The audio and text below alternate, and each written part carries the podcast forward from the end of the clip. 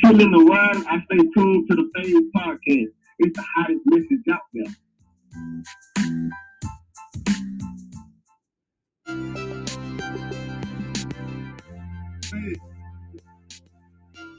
When I'm home chilling, I'm always tuned in to Phase.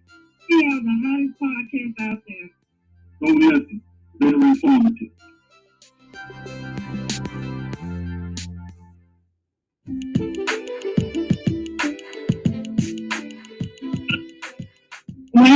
I'm chilling, I'm always tuned in to Phase. He has the hottest podcast out here.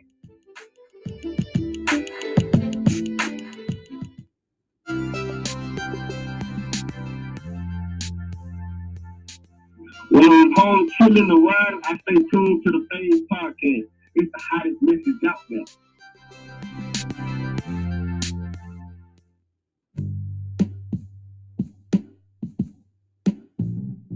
And uh,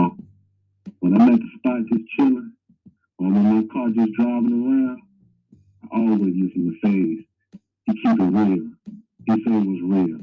And that's one of the hottest podcasts around. I definitely suggest it. Check them out.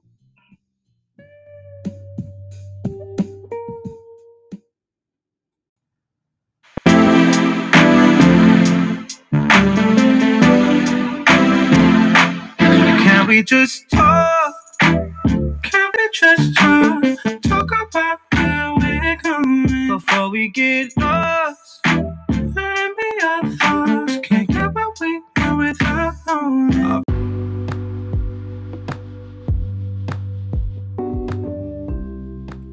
Check this out, fam. English speaking English speaking spokesman for the Ukraine military, Ukraine, will hunt down Russian propagandists around the world. Let's analyze. Russia hates the truth that their obsessive focus on a Ukrainian volunteer is simply allowing the light of the Ukrainian nation's honesty to shine brightly. Next week, the teeth of the Russian devils will gnash ever harder, and their rabid mouths will foam in uncontrollable frenzy as the world will see a favorite Kremlin propagandist pay for their crimes. And this puppet of Putin is only the first. Russia's war criminal propagandists will all be hunted down, and justice will be served as we in Ukraine are led on this mission by faith in God, liberty, and complete liberation. Speaking as a Chinese who understands China, can you make an estimate or a guess as to the future of China? Do you think in the near future it will become again a unified country, a strongly unified country that might represent some kind of a danger to Southeast Asia? Speaking as a Singaporean, with some of the built-in memory programming of the Chinese people, I would say that if you believe that the Chinese people will just splinter up into so many warlord communist committees, each governing a province or even part of a province, you will make one of the gravest uh, mistakes about Asia. I'd say that they are determined as a people to unify and build a modern, powerful, wealthy Chinese nation. And I say good luck to them. And I think the moment they get prosperous, good luck to me because I'll be much safer. I don't believe, however, you know, the simple theory that they're just going to send their armies across and uh, eat up Southeast Asia. It's too simple for you, for the Americans, and for us, because then it's naked aggression. The whole of South Asia will gel together and meet an incoming invader. But you've, you've got this make it yourself kind of revolution. Wars of national liberation. You know, here's the text. We've got an instructor. He'll teach you how to organize and uh, we'll slip you a few guns and more if necessary. And if it gets more difficult, well, surface-to-air missiles. Are you a competitor? Are you an ally? Are you a th- are you a threat? How would you regard your relationship with Britain? First of all, between China and Britain, from the Chinese perspective, Britain is not a rival, is not a competitor, it is not an enemy, is not an adversary. Britain is just an important country to get along with in peace and in friendship.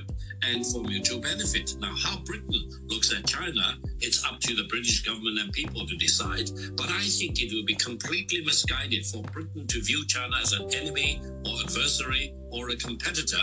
What do China and Britain compete with? China is the largest manufacturer of automobiles. Competing with Britain? No. China is the largest exporter of EV cars and will lead the whole world in EV production. Is Britain a competitor? No. China will be the biggest and most important producer and R&D in terms of semiconductor in no time. Does that mean that China competes with Britain? No. China will be the leading nation in AI revolution. Is Britain a competitor? No. So I think British government should not overestimate its impact on the global scene and view Britain as a rival of China. China is not. China is a fact. China is a mega threat for Britain to live with and get along with. Let's make peace rather than agitating for war. Are you a competitor? See, y'all, in Africa, you see how China is growing and being the beast in the world, and we as African and black men and black women, we're not. You know, and we thinking about separating these people all together. Come on, man. Come on, Africa. Come on, man. We got to get in a better good footing than that. Stop looking at each other like strangers, man. Let's analyze. Yes, ma'am. Can I ask, what actual evidence do you have as opposed to allegations to show to the American public that would merit an actual impeachment inquiry of Joe Biden and prove that today isn't just about some of you. Oh, I don't know.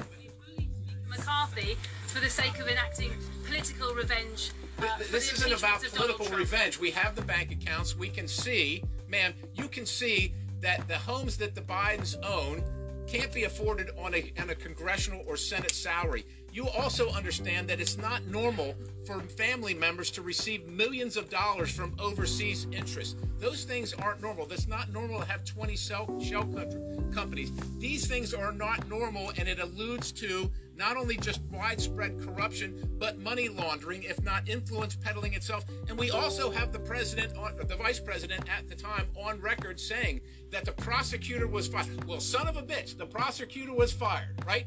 Because the prosecutor was going after the, the company that his son was working on. That's what we have. If you can't see that, if you are, if you are that blunt, look, I'll turn it over to the attorneys. People can't see that. They think it's political It's revenge. because you don't report on it. You know, We're I here don't think, reporting on it today. I'm not sure how you know what the American people think, but here's what they might wonder. Actually, if you're a federal prosecutor, you would be asking yourself, how can there not have been an indictment for a FARA violation against Hunter Biden? How can there possibly, my understanding and conference- con, uh, discussions with staff have confirmed my impulse that this would be very much the, the basis of a foreign of a, um, a, a- Foreign Corrupt Practices Act investigation, uh, given the circumstances that we know. The question is, you know, it's funny. After we come out of the events of for, that John Durham, for example, testified to to our committees about how investigations proceeded through our investigative agencies without proper predication. It's not that you have to prove the case. It's not. That, you understand to this point, there's not been a single subpoena to a Hunter Biden bank account, or a Joe Biden bank account, or any other Biden family member's bank account, because until an impeachment until an impeachment inquiry commences, that's not a jurisdictional possibility. Well, it would be stretching jurisdiction to do that. But there's ample predication at this point in time based on that very unusual set of circumstances, which is for no apparent payment for expertise or services rendered. Biden family members writ large received over $20 million. That we Now, know of. it is very simple for someone just to insist there's an absence of evidence. But you, if you can look in the face of that and contend that, that's, you know, anyone has a right to their opinion. What they can't do is change the fact. How much money went from USAID to this, to the work at Wuhan and to their collaborator, Ralph Baric at the University of North Carolina, uh. to create, the, to collect and make coronaviruses that are weaponized? and uh, more deadly. So I, first of all, reject the implicit accusation in that question, and I do not have at my finger. I, I, I, I do not. I do not have at my fingertips the particular details of USAID. Are you saying for certain? Are you saying for certain that no USAID money go- went to the I- I- Wuhan I've- Institute I've of Virology? question. Go ahead. No, please tell me. Do you? know, do you? I, I, are you I, stating that no I am, USAID I will money say went? I am, I am happy to take questions from those in this audience. I'm happy to answer them. I appreciate that they treat uh, every person in this room, including myself, respectfully. I called on you. I'm now calling on someone else. Go ahead. Me respectfully, please tell me what are you denying? Go ahead, What please. is your denial? Go. It's a non-denial denial. West Virginia is seeing a 26% increase in positive cases of people that are fully vaccinated over the last eight weeks. Read that one more time. West Virginia is seeing a 26% increase in positive cases in people that are fully vaccinated and a 21% increase in breakthrough cases requiring hospitalization for people that are fully vaccinated. We have also seen a 25% increase in deaths of people that are fully vaccinated over the last eight weeks.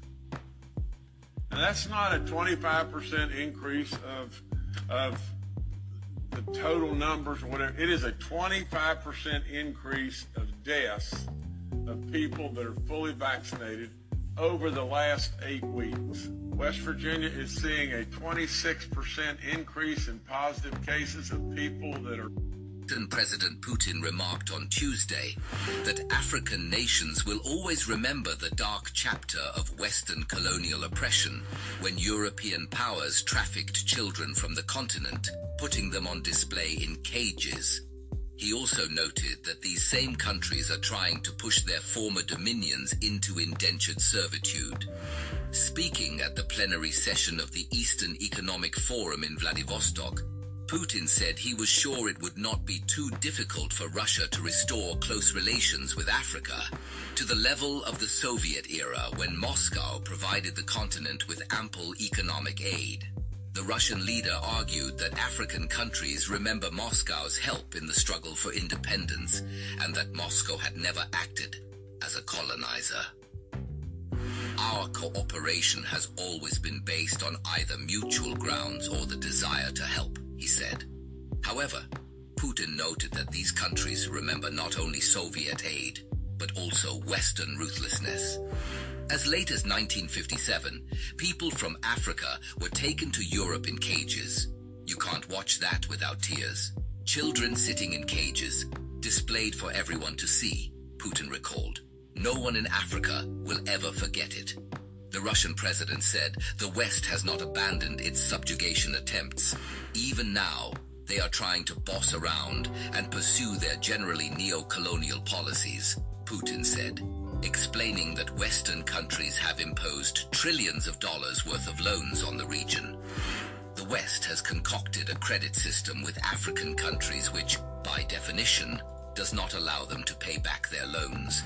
These are not credit relations.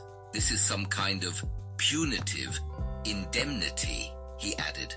However, Russia adheres to a different approach, which gives it an advantage in fostering ties with its partners worldwide, Putin argued. On the other hand, Brazilian President Lula da Silva goes on an executive rant about the International Criminal Court, ICC, and says he doesn't understand why Brazil signed up for ICC's jurisdiction. In the interpretation that I accessed, Lula said, I'm not saying I'm going to withdraw from the ICC right away. I didn't even know such a court existed. But I want to know why the US didn't sign the agreement, why India didn't sign the agreement, why China didn't sign the agreement, why Russia didn't sign the agreement but Brazil did. What made Brazil do it? What made Africa to do it? On my opinion. Forward thinking, forward looking, free nations have no business with ICC. ICC was created for the slaves, the colonies of colonial Europe in Africa and elsewhere. It was never meant to indict anyone from anywhere else but those colonies. It was created as a scaremongering institution to scare African politicians who can challenge the pillaging of our commonwealth by countries like France and their European friends. That's why they did what they did to Gbagbo of Ivory Coast, just so their French-baked Alassane Ouattara would be installed to protect and promote France's interests in Ivory Coast. ICC hasn't seen or heard of the evils of France and colonial Europe on the continent of Africa, I guess. ICC doesn't function when African puppets of colonial Europe kill, maim, steal, and loot the treasury dry on behalf of the colonials. They look the other way as these killer, corrupt politicians and their families are given red carpet reception in Europe with blood-stained shoes. They only swing into action whenever the colonials tell them to. Whenever the interests of the colonial forces are threatened, that's ICC for you, President. See, y'all, another crafty counsel that he put down, another nugget that he shared. I wonder, did y'all get that, y'all? how the ICCU work and all that other stuff. Not against certain countries, but against African people that look like me and you. Hmm. Told you we too much in the crafty counsel be trying to think about who this, who this, who got this, who got this, who know this, who know that. We need we need to do better than that. Let's analyze. There's no such thing as white supremacy. Superiority, in my mind, means God ordained you to be superior. So if you are so superior, why do you need guns? Why do you need the law? Why do you commit crimes and hide behind the law? It's a myth in your head. Because if you're so superior, you should be able to walk past me on the street and be like, ah, I'm not worrying about that black guy. I'm naturally superior to him. Mm-hmm. But if you have to stop and call me the N word and throw racism at me and throw flames at me, what's wrong with you? Mm-hmm. It ain't me. I'm comfortable with who I am. Mm-hmm. Why aren't you comfortable with who you are if you're so superior? So, based on your behavior, you're not superior. You're a bunch of cowards. You hide behind law, you hide behind bills, and you hide behind weapons. I said it, and I will continue to say it. If you can talk about Africa as a kind of proxy for this global competition. The African countries want freedom of movement. They're creating the Africa Continental Free Trade uh, Community the United States, France, the European Union, all foreign powers are against Africa uniting and creating roads and railways and ports for the African peoples. The overthrow of Gaddafi in Libya was directly related to the plan by the African Union for an African currency. An African currency that prevents the outflow of resources from Africa is a threat to France, the European Union, and the United States of America. And that is why the United States is creating the boogie about China. And the United States is intensifying militarism in Africa. Next, this war in Ukraine is a terrible war against the peoples of Ukraine and that region. But that war in Ukraine is another step of the militarization of the planet, where the United States is supporting the fascist elements in Ukraine. Now, Africans have taken a position that they do not have any dog in this fight. They want peace in Ukraine. The United States is threatening Africans with the countering Russian malign influence in Africa They've actually passed a bill in Congress to coerce Africans to support the United States and the NATO war in Ukraine when Africans are calling for NATO to be accountable for the destruction of Libya. The next week, where Brazil, Russia, India, China, and South Africa are coming together to break the domination of the United States over the world economy the United States is threatening the South African government. It's not by accident that Victoria Nuland went from West Africa to South Africa.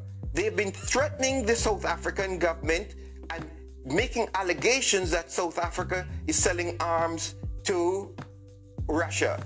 All of these are fabrications. The United States is now lean, leaning on Kenya to send soldiers to Haiti. The United States is calling on Kenya to sign a strategic trade investment partnership with Kenya to break up the plans for greater cooperation in Eastern Africa. So the United States is running amok in Africa based on challenging China. The, the, United, the African people do not need the United States to tell them to challenge China. What the people of Africa needs is to plant food to end hunger. They want jobs, they want roads, they want health care, and they want tangible resources internationally to fight climate change. This is the most important crisis globally. So we in this part of the world need to join with the African peoples supporting peace and reconstruction, supporting the replenishment of Lake Chad, and do not support France and the United States in the destruction of Africa. Horace Campbell. The lockdowns are going to kill millions because the number of people waiting for urgent tests and healthcare is now over 5 million and heading, so the government admits, to 12 or 13 million. The death rate this winter is going to be enormous, but it's going to have nothing to do with the manufactured fake COVID-19 scare. It's all going to be because people have been locked down, because the flu is going to come back, because pathogenic priming is going to kill people who have the vaccine. It's going to kill a massive number of people, and they're going to blame it all on COVID 19, and they're going to say we need more lockdowns. Now, that's not stupidity, that's deliberate, callous genocide.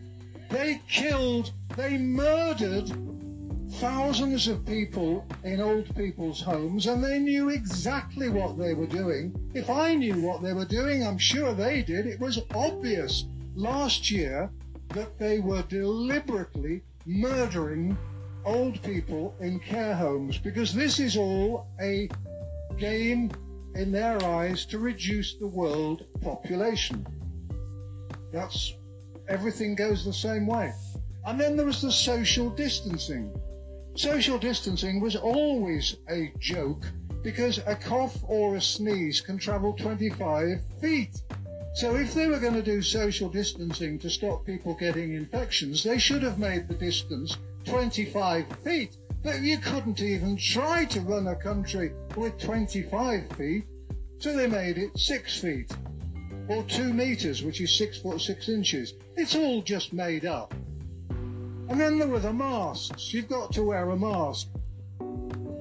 I can provide you with about a hundred scientific papers proving conclusively that masks do more harm than good. But does anybody care? No. Fauci, Fauci said, don't wear masks, it's just virtue signaling. Whitty said, don't wear a mask. And then the World Health Organization, Bill Gates' little pet medical toy, decided that everybody should wear a mask, so they all changed their minds, and millions of people are wearing masks. The people who don't like to use a plastic bag because it's bad are now wearing masks, much of which is a bit of plastic, and then they're throwing them away and all the birds are getting trapped. But the masks are doing a massive amount of harm. People who wear masks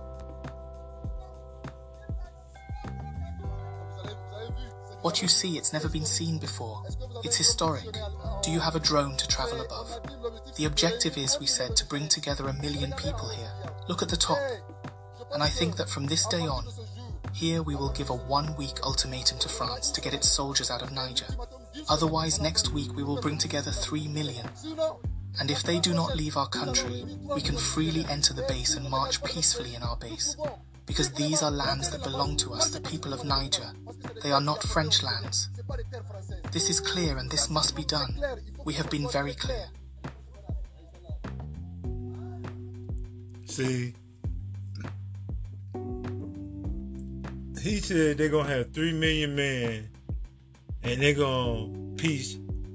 They're gonna they're gonna walk peacefully. When have the Caucasian man did anything peacefully? Especially if he still don't want to go, and he's like, if he's staying there, that means he ready to shoot and, and whatever. And then you got a whole lot of people getting killed over there, what they already ready to shoot and kill most of y'all. Yeah, you might get them all, but how many people gonna go before they go? There's no peace and no wickedness because it was if it the the thing that happened to my forefathers in America, we wouldn't be in the same mindset that we, we will be in, and wouldn't be so much so much crafty counsel going on. Let's analyze. Our new Independence Day is August 30th, no longer August 17th. Now it's independence. Our country is being freed. We are free. We have the right to be free and to express ourselves freely. We didn't know we could be freed. Today we are free. It is Independence's celebration today. It is no longer August 17th.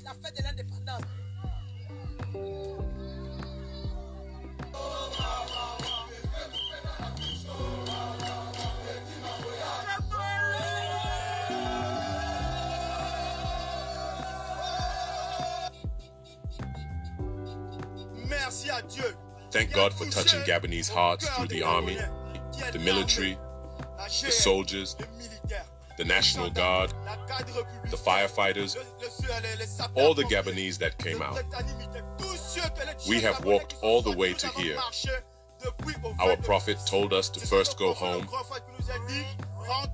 and then wait for the signal to come out.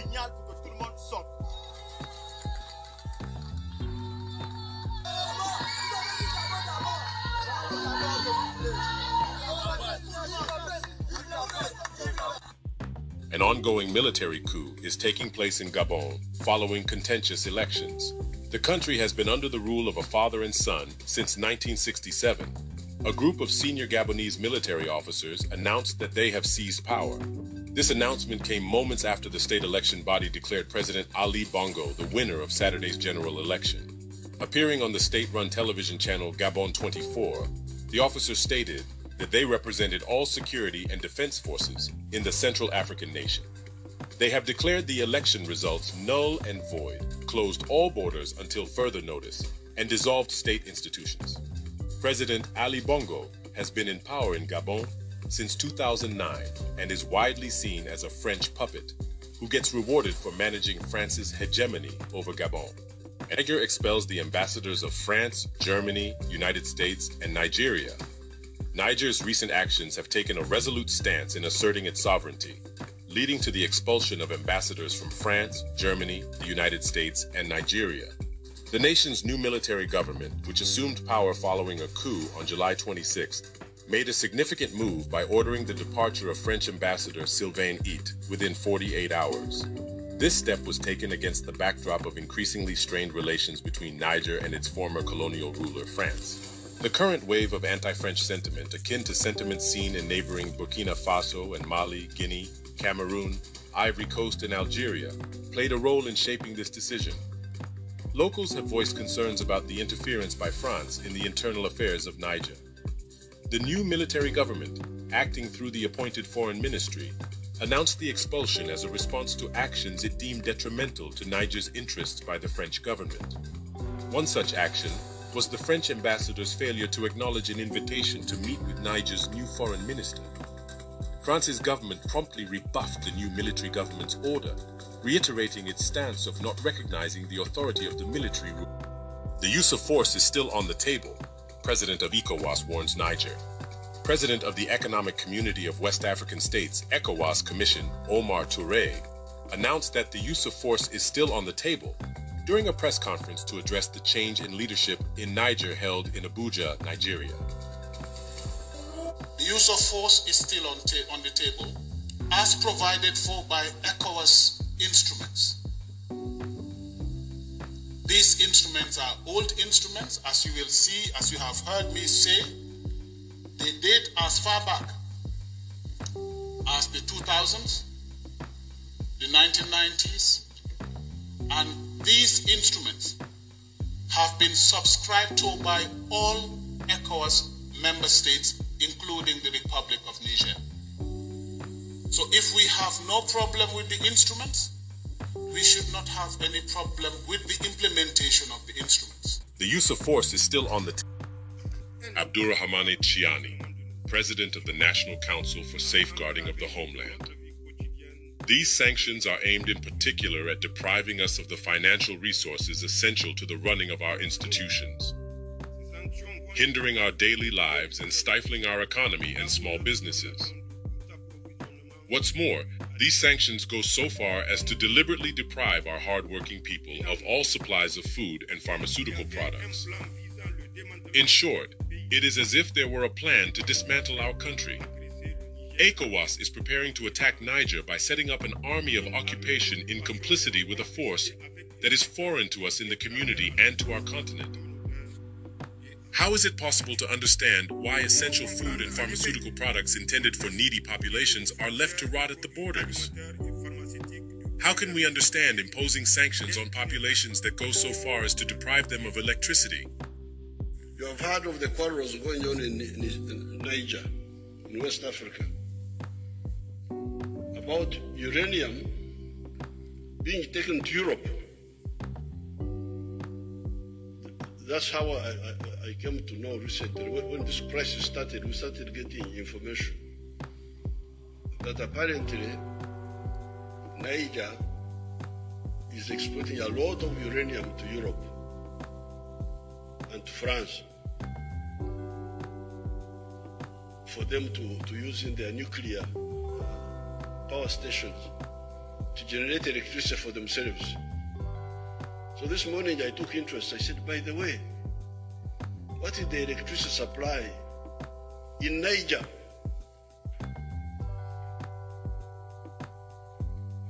Before you sell uranium to the other person, how about you? What's happening to you? Now I found, I was told, there is a measurement they, they call kilowatt kilowatt hour per capita. Kilowatt hour per capita. Uh-huh. Apparently, the kilowatt hour per capita of electricity in Niger is 51. 51. Every person in, in, in Niger using 51 kilowatt hour per capita. You have heard of the quarrels going on in, in, Niger, in West Africa, about uranium being taken to Europe.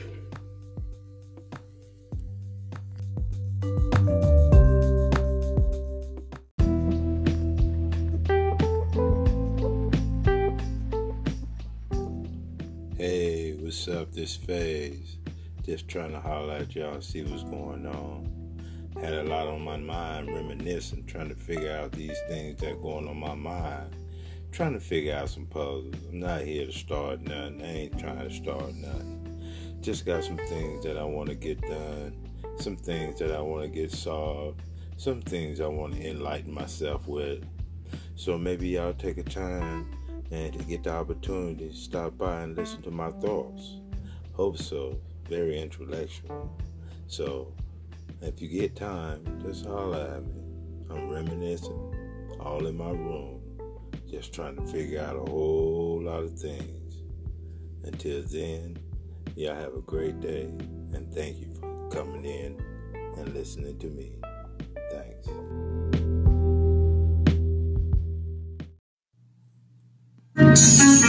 I'm about to get on their ass this time. I'm about to get on their wrong. The police could kill a man on camera and get qualified immunity. And I'm tired of beefing with my own kind. I'm trying to find some unity. Tired of the foolery. The system abusing me. I gotta ride with the tool of me. This shit ain't cool to me. But I'll be damned if I let you niggas make a fool of me. So I keep two on me. Uh, I done came a long way from the block with breakdowns. Finally opened my eyes when I had my daughter. Got tired of them shakedowns. The way I survived the game is still pain in my heart. I got a lot to say now. And I'ma show my whole ass on these motherfuckers. I ain't about to play around. Whatever happened to freedom of speech? Cause they telling niggas what to say now. When guilty ass don't wanna hear the truth, try to act offended, shit pitiful. If I was you, I'd be miserable. This war we fighting is spiritual. In other words, I'm doing God's work when I turn thoughts into artwork. My words fly like darts work, specifically designed to hit the target. They don't even want to teach history the way it's meant to be because the shit is heartless. I might not change the world, but it's a chance I can spark the brain that's gonna get it started. Many die for me to walk like this, for me to talk like this. Rest in peace to Marcus. Uh, got my eyes behind the scope, and I ain't taking number headshots. I got great aim, but my 4-5 still came with a red dot. I got in this game, and I put this bitch in a headlock.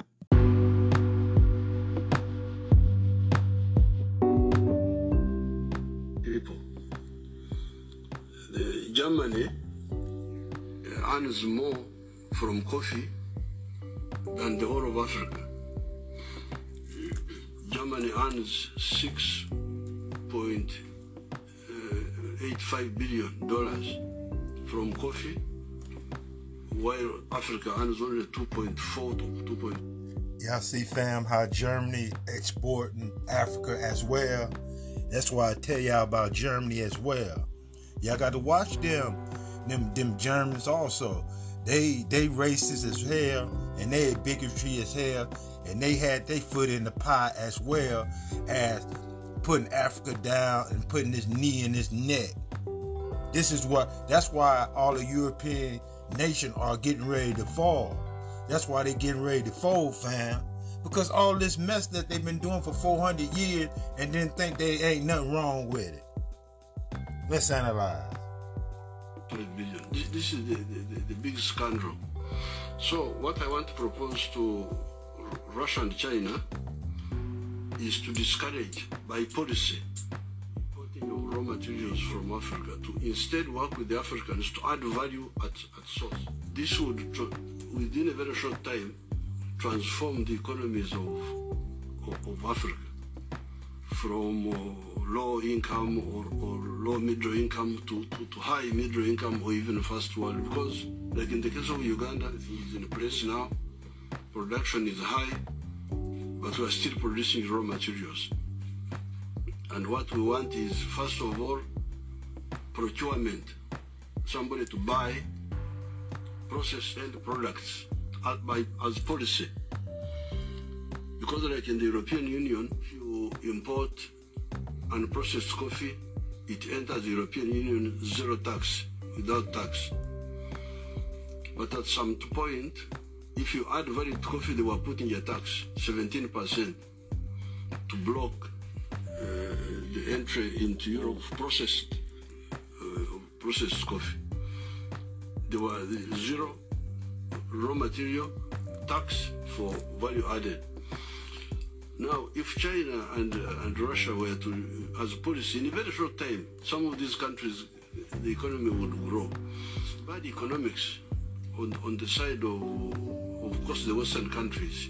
For instance, if we were to export processed products to USA or to, or to, or to Europe, and we earn more money, our purchasing power would go up, we would have more money, and we would buy more European products it would be better for everybody. If you can look at it, it would definitely definitely be a game, changer. On the on the military side, we buy a, quite a bit of Russian equipment, uh, and it has helped us a lot for to stabilize. That's why Uganda is a, a, an island of peace in that part of the world. The sledgehammer that we have against Putin is to shut down the Nord Stream 2 pipeline and do it permanently. This is a real, acute, and proven threat. I am a big proponent of uh, making sure we stop Nord Stream 2 from, from happening. Stopping the Nord Stream 2. And, you know, Trump also isn't wrong to identify Nord Stream 2, this pipeline that he talked about today, as problematic. There is still time to stop Nord Stream 2 if we act quickly. The timeline for action is short. And I'm not going to stop working to halt Nord Stream 2 to stop Russia. In the once and for all. I mean, he needs to kill the key, uh, the Nord Stream uh, Nord Stream 2 pipeline right now. And I think the most important thing right now, and what Zelensky said, is they want Nord Stream 2 stopped. That's what I see as the most tangible reason and the tangible uh, effect. I believe we must stop this Nord Stream 2 pipeline. We should have brought the project to an end. There's still time to stop it, but we need to act quickly. Nord Stream 2 is danger is a danger to peace as we know it. Nord Stream 2 is energy blackmail. It's Putin's pipeline. It's a trap, uh, a Russian trap. There will be uh, we there will be no longer a Nord Stream 2. We we will bring an end to it. We will put an end to it. Germany should cancel the Nord Stream 2 gas pipeline. Uh, we're looking at a variety of things we could do there. We've been so far using trying to use other tools to stop the Nord Stream 2. And we got legislation that was appropriate to now have delayed this project significantly. We need further tools. We're prepared to use those tools should you provide them uh, to us. Uh, and, and we've also used our diplomatic capabilities. This pipeline must be stopped. And the only way to prevent the completion is to use all the tools available to do that. If Russia invades Ukraine, one way or another, Nord Stream 2 will not move forward. Kill Nord Stream 2 now and let it rust beneath the waves of the Baltic. The operator of the Nord Stream gas pipelines, which run between Russia and Germany, says that three lines on the Baltic seabed were damaged on Tuesday. It was a, a deliberate act of sabotage, and now the Russians are pumping out disinformation. See, y'all, all this time, they sitting up here talking about Russia blew up their own thing. Russia blew up all their own pipeline, right? They said Russia um, blew up their own pipeline. And you see the crafty counsel that they all plotted and said what must be done, what must be done to this pipeline. Now, if I was Russia and they did this to me, I'll be arming Africa so much that United States and France will will will, be bleeding for Russia and begging for Russia for help. Because the earth is given to the hands of the wicked. And we know the wicked is the people who's running America and who's running Britain, who's running France, and who run these other European nations. Now, we see that one Caucasian man, Putin, is trying to do the right thing and try to um, um, stabilize his country and make his country not be infested by America policies and beliefs and standards. Now, you see the crafty counsel in that. Now, how how many people listen to this and say, yeah, Putin still blew up his pipeline? And we already know how crooked the Caucasian man is because this is what they did to our forefathers. You know what I'm saying? The Bible said nothing new under the sun. And these is what these people are doing, and these are what they are doing. And this is why we got to push away from this this evilness, this negativity, and this wickedness. That's why the Most High said, "Come away from her, come away from America, push your chair away from uh, away from her table." But we always want to ante up and act like they on the up and up. When is America always been on the up and up, y'all? When? See, we don't want to answer these questions because we running after that dollar bill or the white man got us by the ball or we too scared to say what is really right. Let's analyze. The U.S. Uh, begins then and and under Joe Biden's presidency sending more than $100 billion in aid to the Ukraine.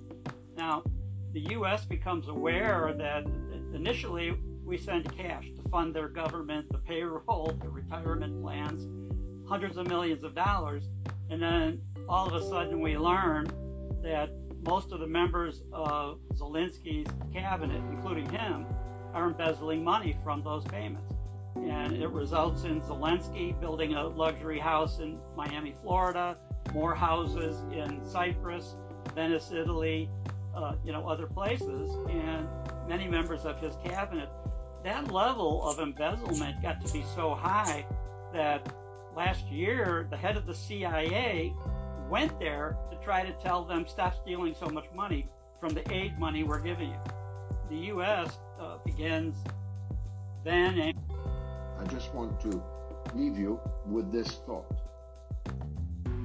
The revolutionary government in Niger has just increased the price of uranium that it exports on the world market to 200 euros per kilogram.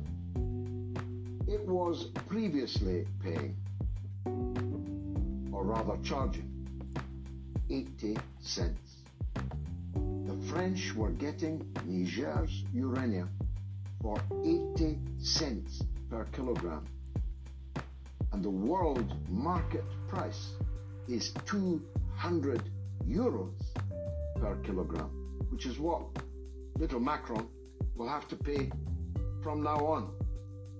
You see, it pays to stand up, to stand up for your rights.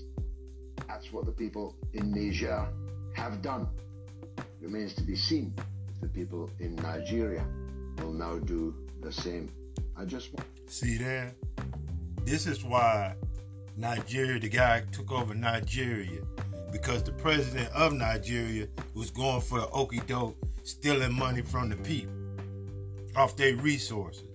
And now they took them away. Now other people from who don't uh, who who's not on the same mindset of the people who took over Nigeria want to fight Nigeria because Nigeria is is getting away from the France and Britain. France been doing all these wicked stuff.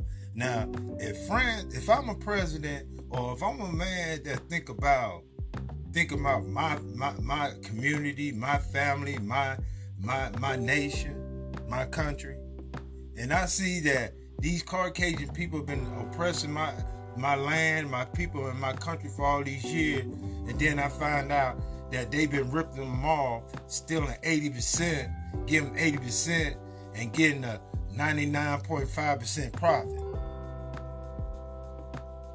And you don't feel a certain type of way about it, or you don't stand for right. These are the people that people in Africa need to be thinking about how y'all looking at y'all leaders and allowing y'all leaders to continue putting y'all back into captivity. Because your leaders don't want to leave a spot because they ain't nothing. They won't be nothing. So they got to fight and fight and fight to be in colonialism. You see how this other African guy asking the United States and France to, that they took him out of power and his family somewhere and this and that. The dude is paralyzed already. He been in office so long, right? That he's so colonialism and white supremacy that you know he begging the white man, not his people. He begging the white man to get his get him back into his rulership. See, the Most High gonna get rid of these handkerchief Negroes, and if if Gaddafi was doing the right thing and he got his neck chopped off, how come these handkerchief Negroes who's not on the same mind frame and and trying to heal uh, Africa and rebirth Africa to a, a, a new thing, if they got a problem with it, then y'all got a problem with them, and then they need to go. Like I said, the Bible says it's a season. Now it's a season to get clowns out of office that don't belong there. If they're not for the people, they only for individuality, like some of these people that I know that they spit out in Africa, then there's a problem. Africa common man, Africa common woman, y'all gotta stand up, man. I see y'all roaring, I see y'all roaring and and, and right there in where the France got their military base at, and y'all a thousand strong. Y'all need to be a million strong and get these people out of there. Y'all need to be two million strong. Y'all need to be three million strong. Hell, y'all need to be a whole nation strong. Because if you don't get the if you don't get the cancer from off your land, then you're never gonna live. Look at your children. They dying. They showing that your children is malnutrition and all this other stuff that they putting on TV, making y'all look like, like making y'all look like incompetent people. Incompetent. Need help. Retarded, slow, Down syndrome. That's the mindset they showing us the world. And you got these other leaders that's not on board to restore and rehealing Africa, then they gotta go, man. They gotta go. Let's analyze. Now, y'all, this is some of y'all y'all don't want to hear. These people that's on Obama and think Obama is the right dude for the right choice. Obama pulled a flim flam color card on us, y'all. Obama pulled a flim flam cup, a color charge on us. Because he was black, he put out all these trajectory, but he had a hidden agenda. This is why homosexual came off the gate. Now I told you homosexual Obama was a homosexual. I told y'all that. I told y'all all this other stuff. Now, let's listen to the dude, his own self, talk about him and Obama and their relationship. Oh, I don't believe that. I don't believe that. Well, you ain't got to believe nothing. Because then my thing is, all these president, white presidents came out, you know what I'm saying? They had a choice to legalize homosexuality. But it had to come out a black man to come out why? The crafty counsel so it's all right for black men and black women to to become on this act of homosexual and and all this so that the most high can tear them up. Because Satan knows that his time is small and he gonna take as many of y'all with him as much as he can and y'all rolling with it. Obama is the devil and the Most High gonna be knocking at his door soon. Let's analyze. The next day was somewhat interesting because he ends up showing up at my hotel room. He wanted some more. Mm-hmm. I was in the room. There's a knock on the door. I open the door, and he's standing there. And he's standing there with more coke, and he comes in, and it was just like a quick, you know, rehash or rerun from the night before. So Barack Obama smokes crack and then you perform yeah. sex on him. The next day was somewhat interesting because he ends up showing up at my hotel room. He wanted some more. Mm-hmm. See, y'all don't even want to listen to that.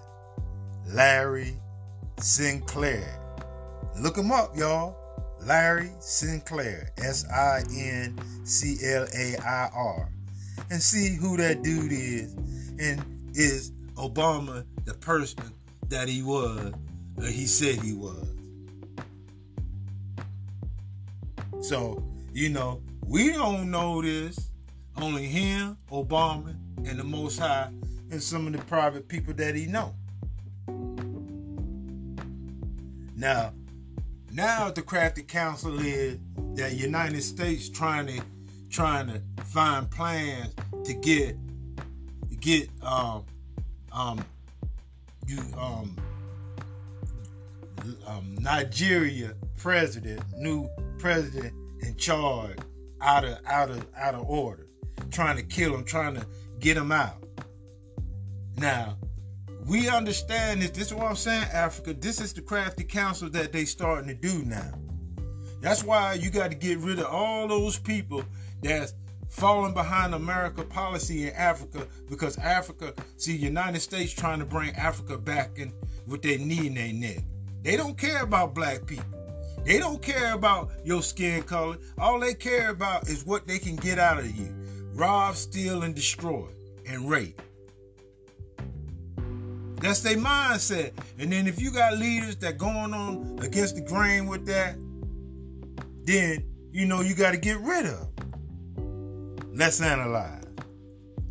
The United States is considering its options, which includes eliminating Niger's new coup imposed leadership, according to Russia's Foreign Intelligence Service. U.S. intelligence agencies are returning to the practice of eliminating inconvenient African leaders. The White House is working on various options for strengthening democracy in Niger. Americans see a more effective option as the physical elimination of putschist leaders who have the support of the majority of the population. Well, according to the information um, received by the Russian Foreign Intelligence Services, the United States does not seem satisfied with the developments that are happening in Niger, um, where the interim um, administration, which is now headed by the General Tchiani, recently came to power as a result of a military coup. You'd also remember that the U.S. has previously announced the suspension of some aid to Niger following the coup that toppled President Bazoum and right now, the intelligence service says that Washington is thinking of possible ways to slow down the trend that is currently um, for the West in turning Africa into one of the centers of power of the multipolar world, but also to get their hands on the French legacy in the strategically important Sahel region. I must say, experts saying that there is a feeling in francophone African countries that the French has always sided with the people in power, regardless of whether they were popular or not. And those are people that France continues to use to push their agendas. Ousted President Ali Bongo um, from Gabon would be an example of that. And these experts continue to say that there is always a very strong connection between France and the government, who in many instances is not very friendly with its own population. And these these are governments and leaders that, in as much as they serve as leaders of the African countries, continue to work for France and are keeping France's legacy alive. But the coup leaders have also called the French ambassador and troops to leave Niger with thousands of people rolling um, for days in the capital of the country and backing the new regime's tough stance against the former colonial ruler.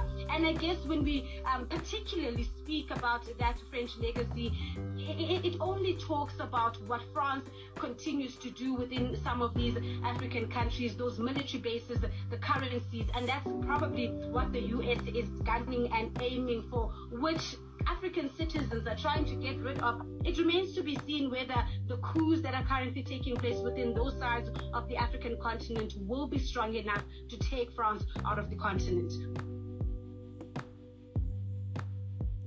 Breaking news is that Burkina Faso President Ibrahim Traore has accused African leaders of beggary.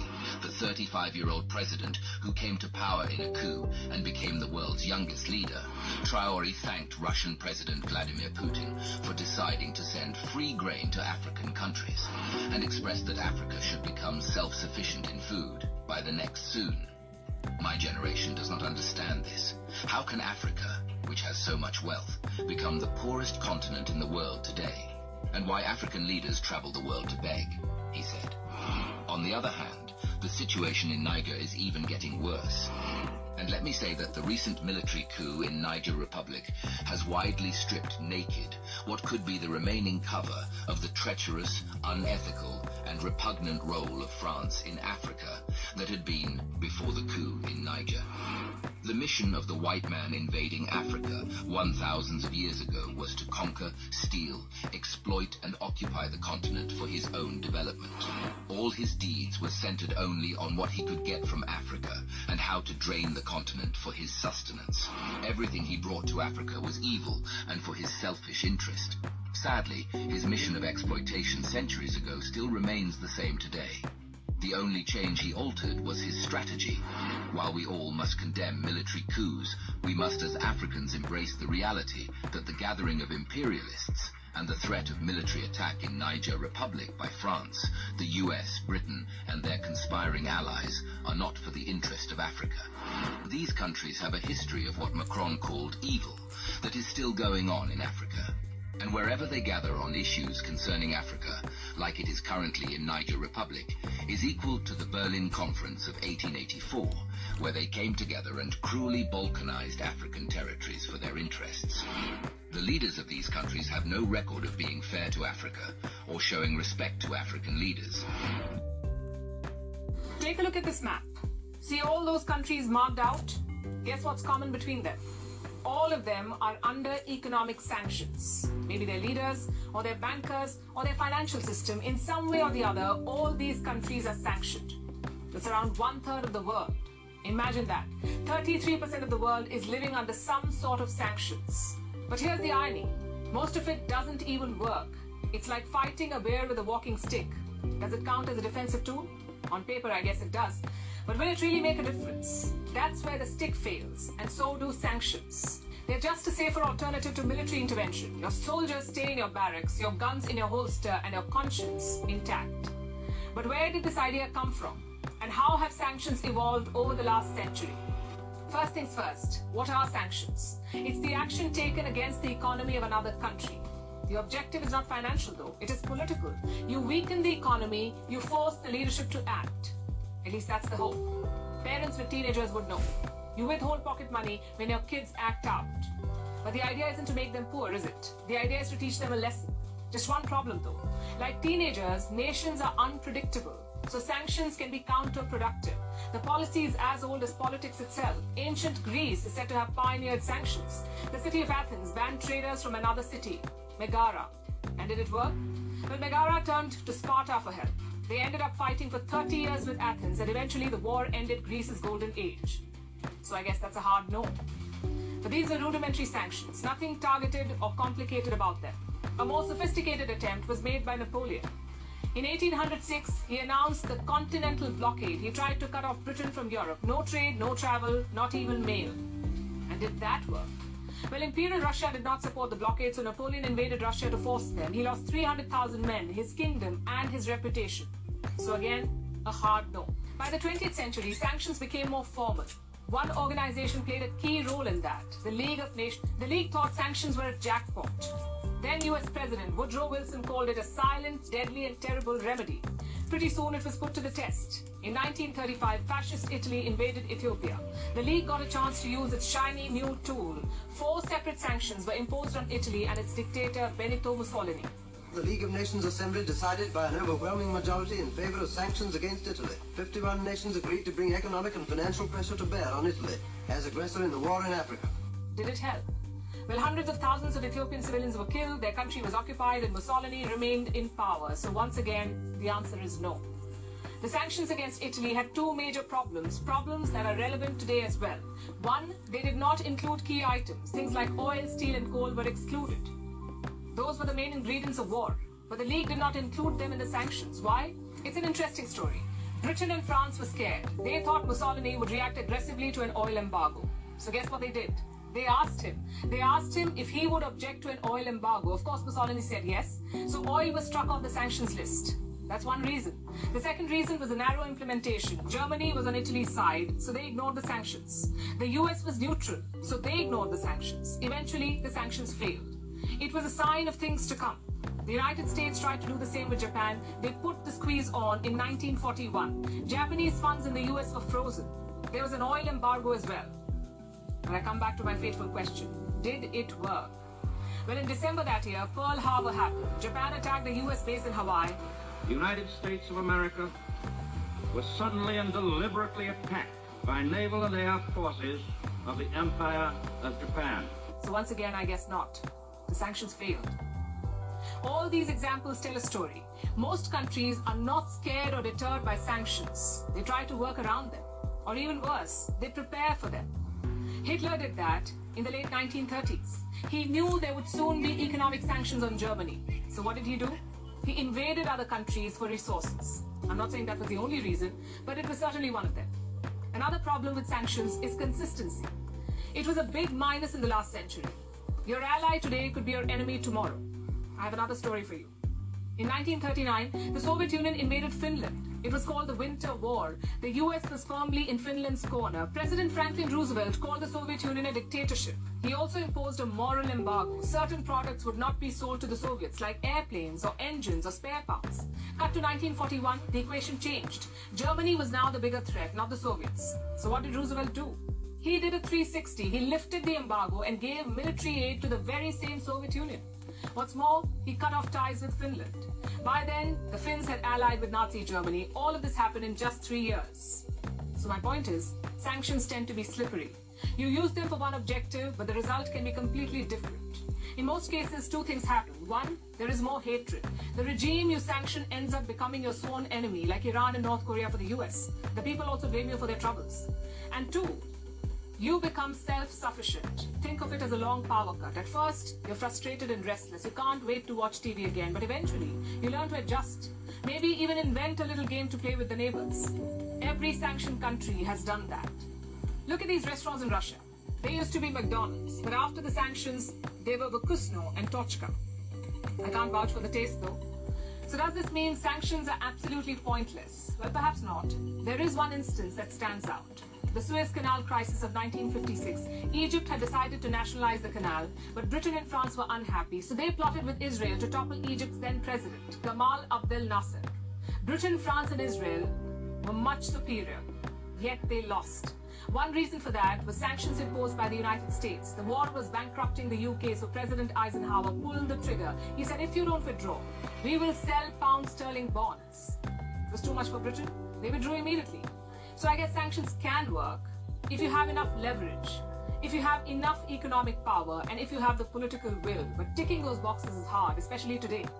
During the Suez crisis, Britain did not have a choice. They could either back down or go bust. But that's not the case today. Now, if the US sanctions you, you can trade with China. If China embargoes, you can get help from America. So you have many options, which is why sanctions never seem to work.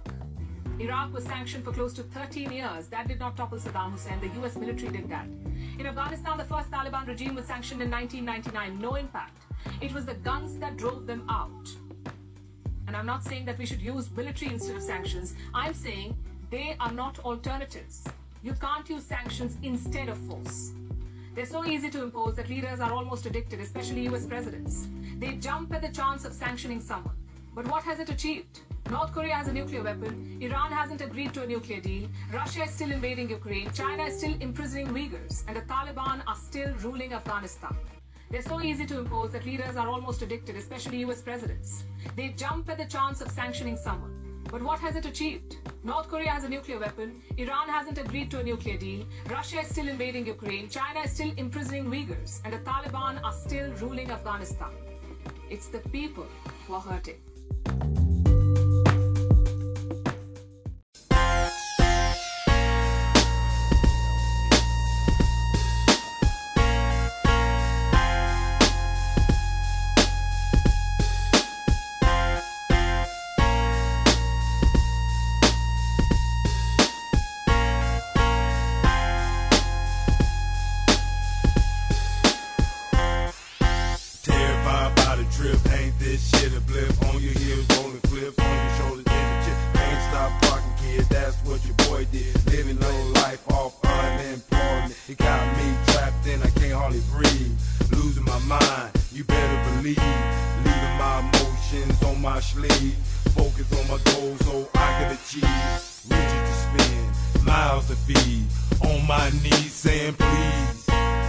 Time to cope out, no one to talk to, so I gotta do what I gotta do. Can I ride little something? Can I have a little something? Can I roll a little something? Look at me, I ain't frontin'. Say what you wanna say, believe what you wanna believe, do what you wanna do, be who you wanna be. You ain't shit, that's how the world view you. Can I try a little something? Can I make a little something? Can I keep a little something? Can I save a little something? Can I try a little something? Can I make a little something? Can I keep a little something? Can I save a little something? Can I try a little something? Can I make a little something? Can I keep a little something? Look at me, I ain't frontin'. Roll off the clip, brother done flip. This a little tip before I hit you in your lip. Take a little chip, have your little nip. Before you get your ass ripped, sinking like a ship. Is this a blip? Run around on a mad trip, fuck around and get your ass kicked with no guilt. You're invisible to the naked eye. You look into the sky, asking God why. Can I die? Dead dreams don't fly. Let me break it down to the new sound. I'm not playing around. I'm making much, much pound. Focus on my riches and I want it now. Say what you wanna say, believe what you wanna believe, do what you wanna do, who you wanna be. You ain't shit, that's how the world view you. Can I try a little something? Can I make a little something? Can I keep a little something? Can I save a little something? Can I try a little something? Can I make a little something? Can I keep a little something? Can I save a little something? Can I try a little something? Can I make a little something? Can I keep a little something? Look at me, I ain't frontin'. We want you to marinate on this. If you feel this, then you know what I'm talking about.